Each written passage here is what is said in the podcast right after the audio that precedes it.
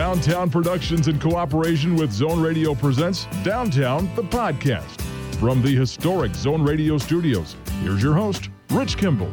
Hey, hey, welcome in. It is Downtown the Podcast. Announcer man Don Morgan was absolutely correct. I'm Rich Kimball here with Carrie Haskell for episode number 130 of the podcast. Brought to you by Cross Insurance, where security meets strength. Two terrific conversations on the program this week for you. A little later on, best-selling author Jonathan Lethem talks with us about his career and a little preview of his upcoming book, The Arrest.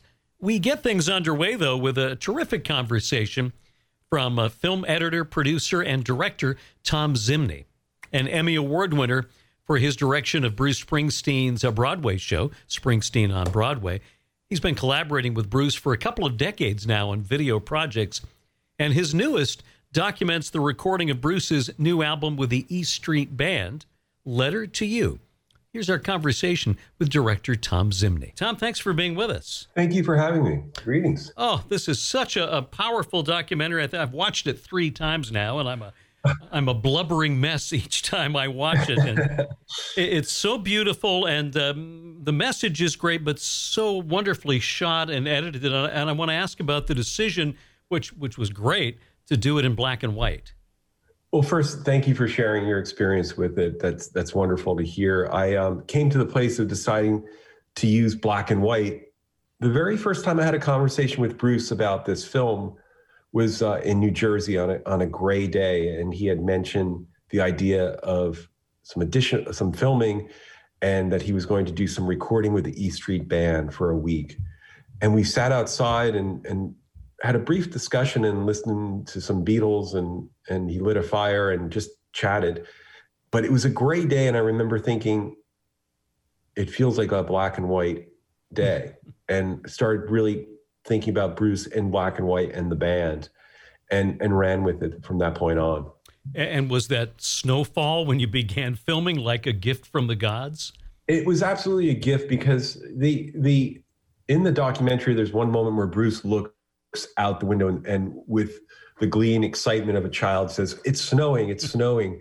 And I knew right there that the snow in black and white could work for a visual metaphor for some of the themes that I was hearing in the music, and that was reflection and time, and just Bruce looking at his life in a certain way. And I, I thought, wow, we can leave the studio by by showing some bills of snow, and and and and really built up that as a visual language, um, and it worked really.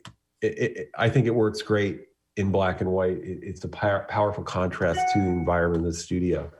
Well, for fans of Springsteen or just anybody who wants to see the creative process, it, it's so wonderful to be there. Well, as another musical has said, in the room where it happens.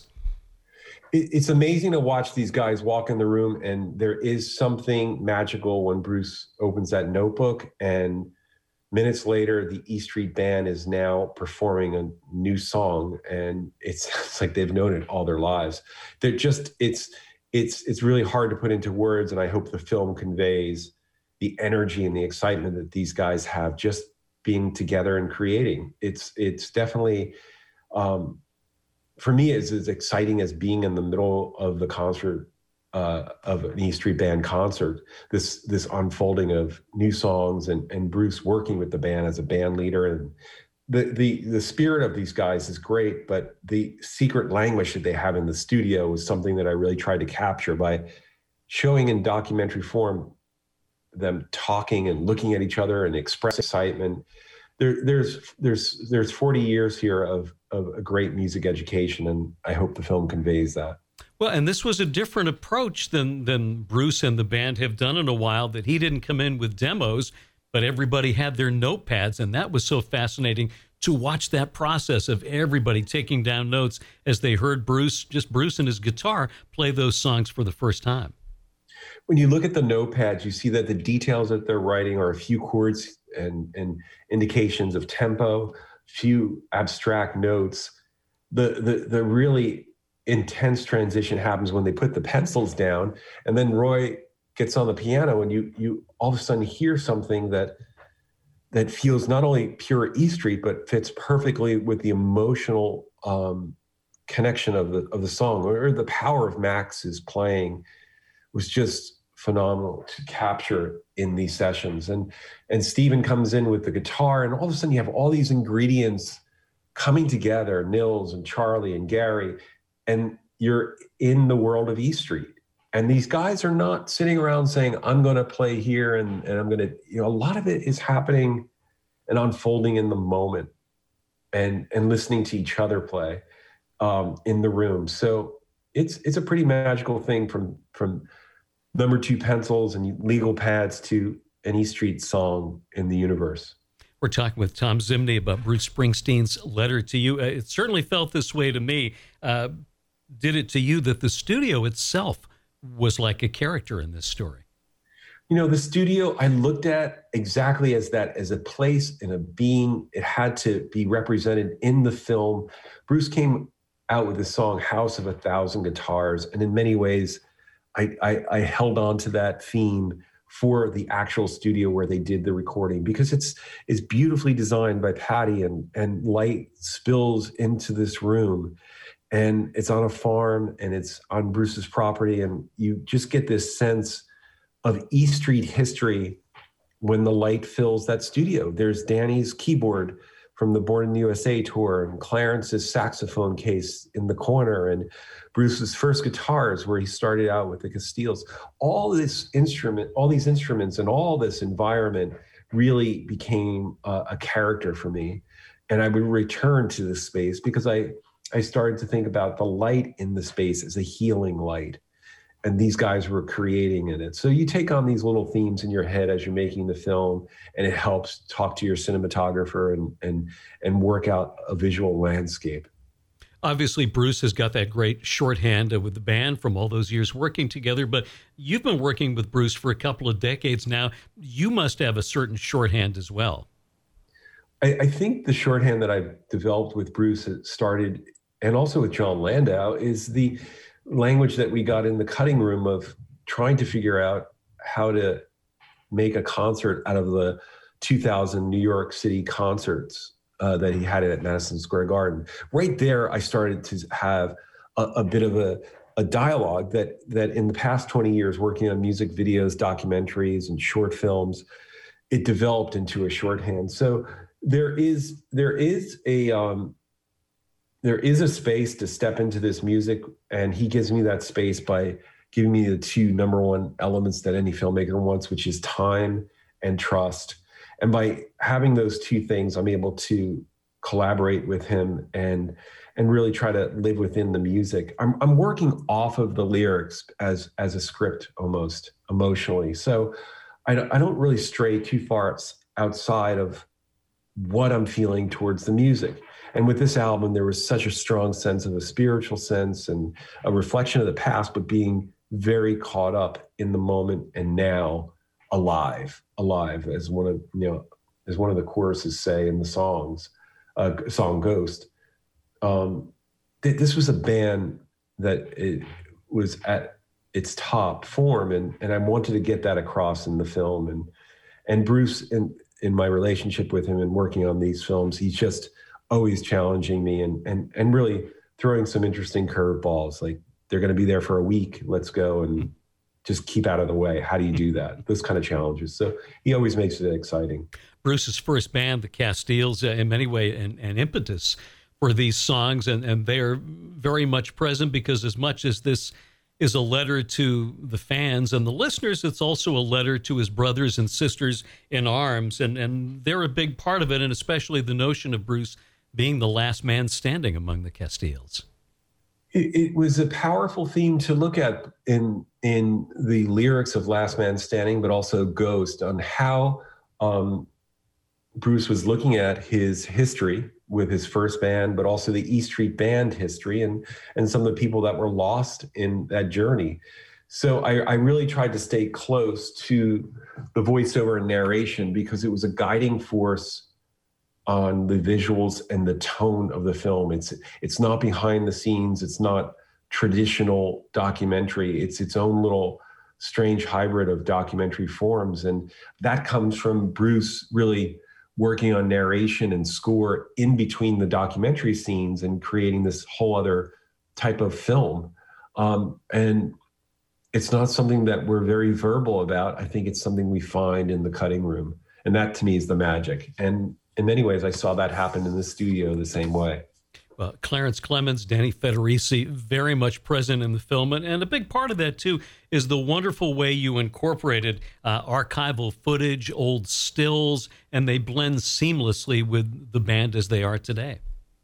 Thank you. I, I, I really spend a lot of time on choices of the archival footage. It's I've, I've, I've never felt that anything is b-roll or a cutaway everything matters in a cut and you want to create this dream world that the viewer steps in. And for me, the dream world was E Street in the studio, but also looking back at, at at Bruce and the band at different eras and different times, and and picking those shots out to represent that. It's really important to me. It means a lot to me. It, it's not just simply cutting to Bruce at a certain venue or just a cool shot. It has to carry the emotional tone, and there has to be an expression in the archive that really demonstrates the ideas you're trying to get at. I think my favorite moment in the film uh, comes as they're listening to the playback of uh, I'll See You in My Dreams. It's just a very powerful emotional reaction that you were able to capture from Jon Landau. You know, Jon Landau, being Bruce's producer and manager for the past 40 years, it's a man who's I, I've really um, learned so much from, but also have admired the relationship he has with Bruce um, for my past 20 years. So it, it was an amazing moment to see Jon become emotional during a playback. It for me, it was it was one of the most powerful things to to watch in the dailies, and and I knew I wanted it in the film, and I also knew that it would serve a purpose for the viewer to feel a, a relief of, of a lot of the emotions built in because the film holds on to a lot of ideas that are, are emotional. So in this documentary, to see Jon Landau uh, break down during a playback, it, it's it's it serves at many levels um, a deep cathartic uh, moment. I find it to be, and and it, it, it gives service to to the narrative in, in, in a deep, deep way. And I'm just glad I was there to witness their their connection and also um, the effects of of these sessions and and and the power of those lyrics um, filling the room. As I watch that scene, I, I flash back to an experience I had, a brief one, about well, 35 years ago, as a, a young radio guy uh, working on a country station as a music director and we played a couple songs from Born in the USA on our country station, and, and we were a reporting station to Billboard, and they did a little story on it, which was nice. And then a couple of weeks later, I got a package in the mail, and in it was a letter from Jon Landau thanking me for exposing Bruce to to a new audience, and uh, in the box. Uh, every vinyl that Bruce had recorded up to that point, and that well, that still has a pretty cherished place in my household. That's fabulous, and, and and it doesn't surprise me. I um I find you know Jon's commitment to my filmmaking and and also just seeing it throughout the years of his work with Bruce to be amazing and just very inspirational and and his understanding of all different types of uh, of of music. I um, recently worked on a film that'll be shown um, that it was a short film, but it was Jon's life, and it, it was a really powerful project to work on because I realized how much of an influence he's been on um, music writing and also just producing. The other manager. the uh, the other uh, thing that was I, I, thought so incredibly powerful and compelling uh, were were the bits of narration that Bruce put together and in his closing narration. I mean, I I stopped I stopped watching because I wanted to write down the words because it was so powerful when he, he says, How you conduct yourself and do your work matters. How you treat your friends, your family, your lover. On good days, a blessing falls over you. It wraps its arms around you, and you're free and deeply in and out of this world. It just, man, it says it all, and the visuals just take you to another place. It's, it's so, so moving. Well, thank you. It's, it's, it's great to hear you're connecting to the film that way. And I really I find that the voiceovers when I received them were were really powerful. Um, I would receive them by text sometimes, and then in the morning, um, Bruce would record them, and and then by the afternoon he was coming up with scoring ideas, and I was really trying to keep up with the pace of of his writing and, and the beauty in those wor- those words and themes, and and really found that the snow visuals worked so well because they conveyed a sense of a higher power and a spiritual presence without taking you to down one particular road. They were open enough in feeling and that you could listen to Bruce closely and you could listen to the musical side of of his delivery.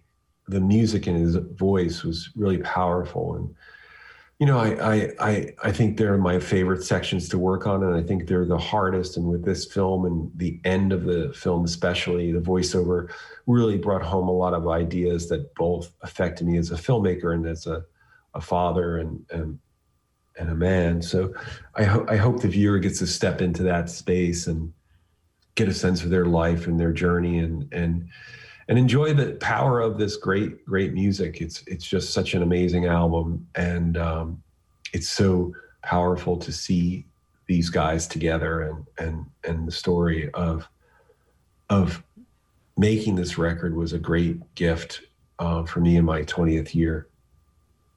Bruce says to the guys in the band uh, late in the film something along the lines of "We're in it till we're in the box, boys." But was there a was there a sense at all of, of finality in this? Because you know, we don't know if Bruce and the band will will be together at least in that form, recording an album again. Did you sense that at all? I think there was an awareness of time in all the writing.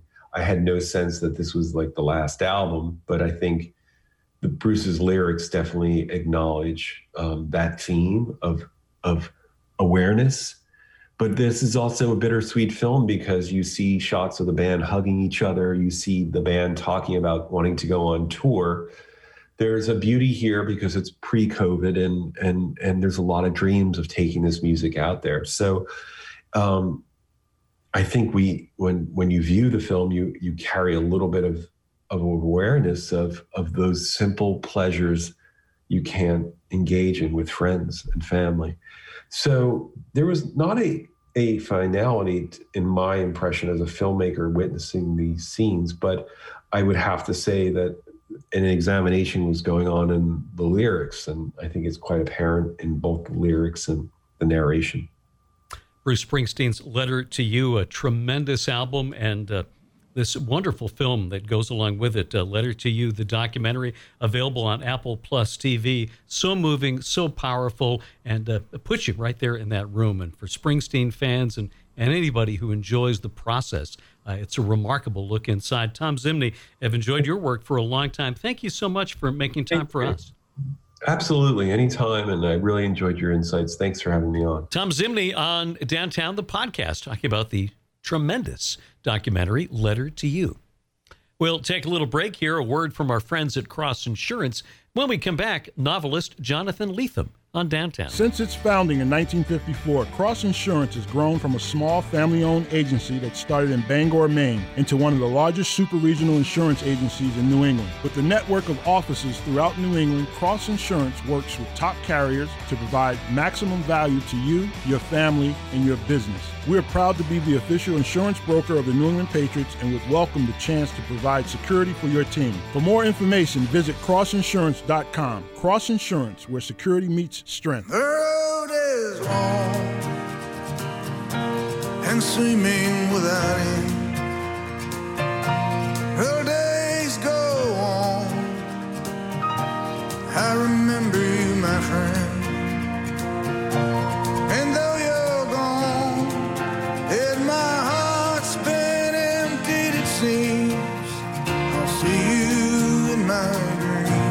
a little taste of the boss and his new album, Letter to You. Back on Downtown, the podcast, our next guest have been producing terrific novels for a couple of decades now, including classics like Motherless Brooklyn, The Fortress of Solitude. His new one is due out next week called The Arrest. We had the chance to talk with author Jonathan Lethem about his work as he was getting ready to participate in the uh, recent uh, online literary festival here in Blue Hill, Maine. Here's Jonathan Lethem on Downtown. Thanks so much for having me. It's nice to be in Maine, even remotely. uh, now, have you been riding out the pandemic at your place in Maine?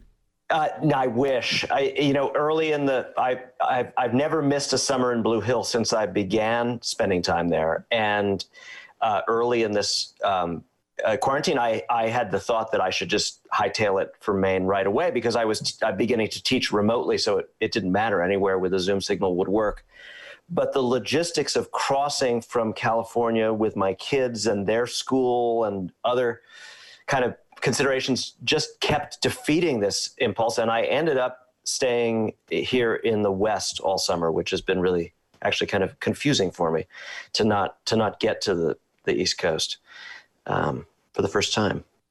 Uh, you are uh, doing a lot to help out the Word Festival, including uh, donating one of your paintings. And for people who don't know, that was that was the path in life when you headed off to, to Bennington was to be an artist, right? Yeah, my father's a painter and actually was a, uh, until very recently a resident of of Maine. I just moved him out here to be with me in California, but he's a painter and has been uh, exhibiting at you know the Barn Gallery in Ogunquit and other places along the coast over the last decades. And I grew up uh, thinking I was going to be a, a, fine artist. I, I, made sculpture and I and paintings for a long time, and went to college, you know, thinking that was what I, what I was meant to do.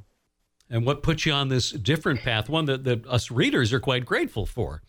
Well, I was always also a, a a big reader and a, also a, you know kind of a fanatic for film and comic books and other narrative forms and so i sort of you know as a uh, with the boundless energies of, of youth i thought i wanted to do all of it and uh, you know tell stories in some way. Paintings were exciting and i was kind of good at it. It was fun to impress people with with my inherited gifts but i really wanted to to make uh, make stories happen with characters and situations and so i started to think well maybe i'll be a filmmaker or a or a graphic novelist because that would employ my visual uh, you know talents or leanings um, and then eventually i settled on just writing because i was also in love with language and and it it took me longer to learn to be good at it because i didn't i didn't have such a big head start but um, but it's it's been completely uh, lucky fate for me to to choose this path. I have no complaints. Now, this original artwork that you've donated to the Word Festival, I understand there's an interesting story and the inspiration for that. yeah, it's a great story.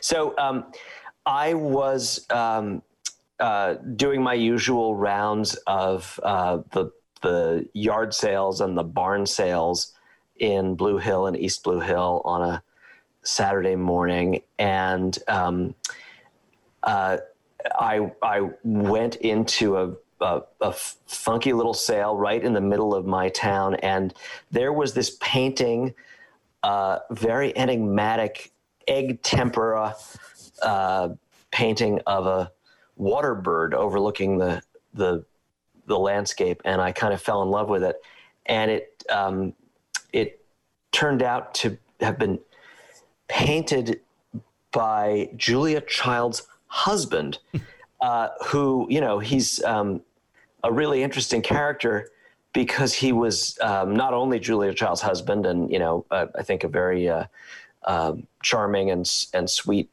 devoted spouse and, and a, an amateur nature painter, but he was a spy.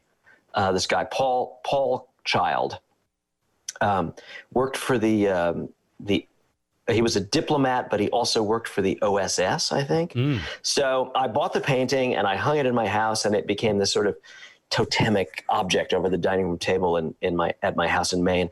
And when the time came to to make something to donate to the uh, to the cause of the the uh, Word Festival uh, fundraiser, I, I I thought maybe I'll paint a version of the the Paul Child painting, but make it kind of conflate it with my novel. So I I painted this bird over again, but it's perching on the um, on the dashboard of this very uh, futuristic car that's featured prominently in my new novel.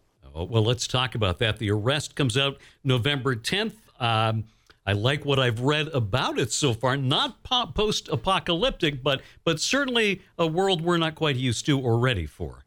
Yeah, it's sort of a um, a post collapse novel. I think I would put it that way, and it's a very gentle one. It's set in a time in the very near future when a lot of stuff that we're accustomed to just sort of very gently and enigmatically stops working. There's no email anymore, and there's no gasoline for the cars, and guns won't work. And so everyone sort of settles into this very simplified existence, and it's also a very local existence. And the characters in my story are in a town in coastal Maine. And, you know, what happens when you subtract so many of those kinds of technologies? Uh, well, it means that, you know, um, first of all, you don't know what's going on anywhere else. So everything just becomes, mm. uh, you know, uh, what is your neighbor doing? What's happening down the road? You know, you, as far as you can bicycle or ride a horse. Um, and then uh, the other thing that happens is that the um, the organic farmers become the the people who rule the world. So um, far from being um, uh, a dystopia, this might actually this book might exhibit a certain amount of wishful thinking on my part. Well, yeah, yeah. When, after we were uh, we were given the promise that the internet would bring us all together as one big world, and uh, that hasn't played out so well. How's that treating you? Yeah. Uh, well, you know, technology is uh, is a uh, is a funny story. You know, it, we're always idealizing the the the next thing to come along, and and it's uh, the the tr- you know, I lived in the Bay Area in the 80s when Wired magazine was new and the internet was sort of being invented, and the a degree of um, of, of, utopian uh, fantasizing that went on around this, you know, the transformative uh, capacities. It was just so out of control. Of course, there there are a lot of things that are quite wonderful, and and I spend you know great deal of time on the on the internet myself. And here we are talking remotely. You know, we mm-hmm. all depend on these things without even thinking about it now, or we do think about it, but it's, you know, they're integral. Um, so, you know, it's a very mixed blessing.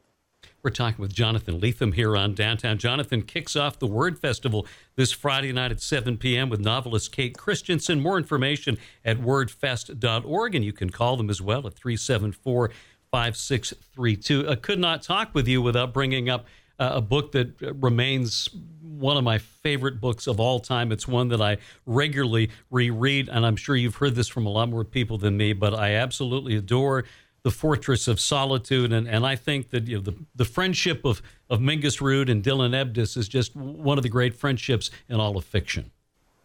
Oh, well, I'm really moved to hear you say it. I, I uh, of course, poured a lot of my childhood uh, into that book, not not a, not in terms of direct accounts. It's not a memoir, but the emotions and the the perplexities of my own coming of age in New York City are are you know on display in in some cases in a very raw uh, uh, form in that book. And so it's a it's a you know anytime you kind of tear your chest open and show your heart to the world uh, to have it have it be recalled affectionately as you just did is uh, means a tremendous amount. Uh, I still think about that book and and the circumstances that you know led me to write it all the time.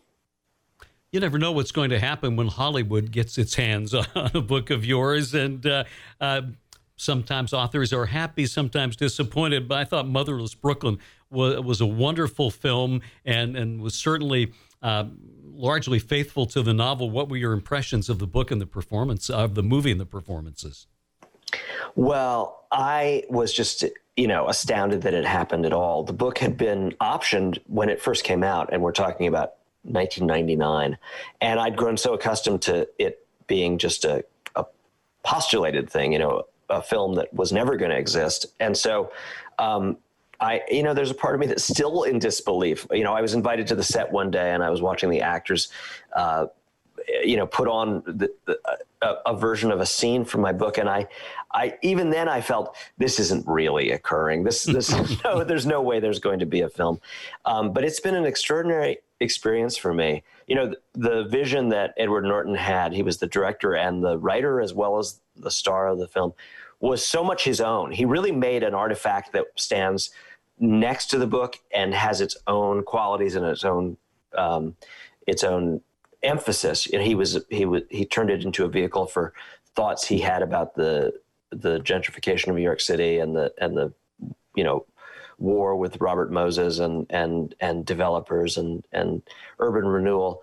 And it turned into something very timely. I think it's kind of lucky in a way that he couldn't make it for so long because by the time it came out, it had a relevancy that it it it couldn't have had uh, back when I wrote the book.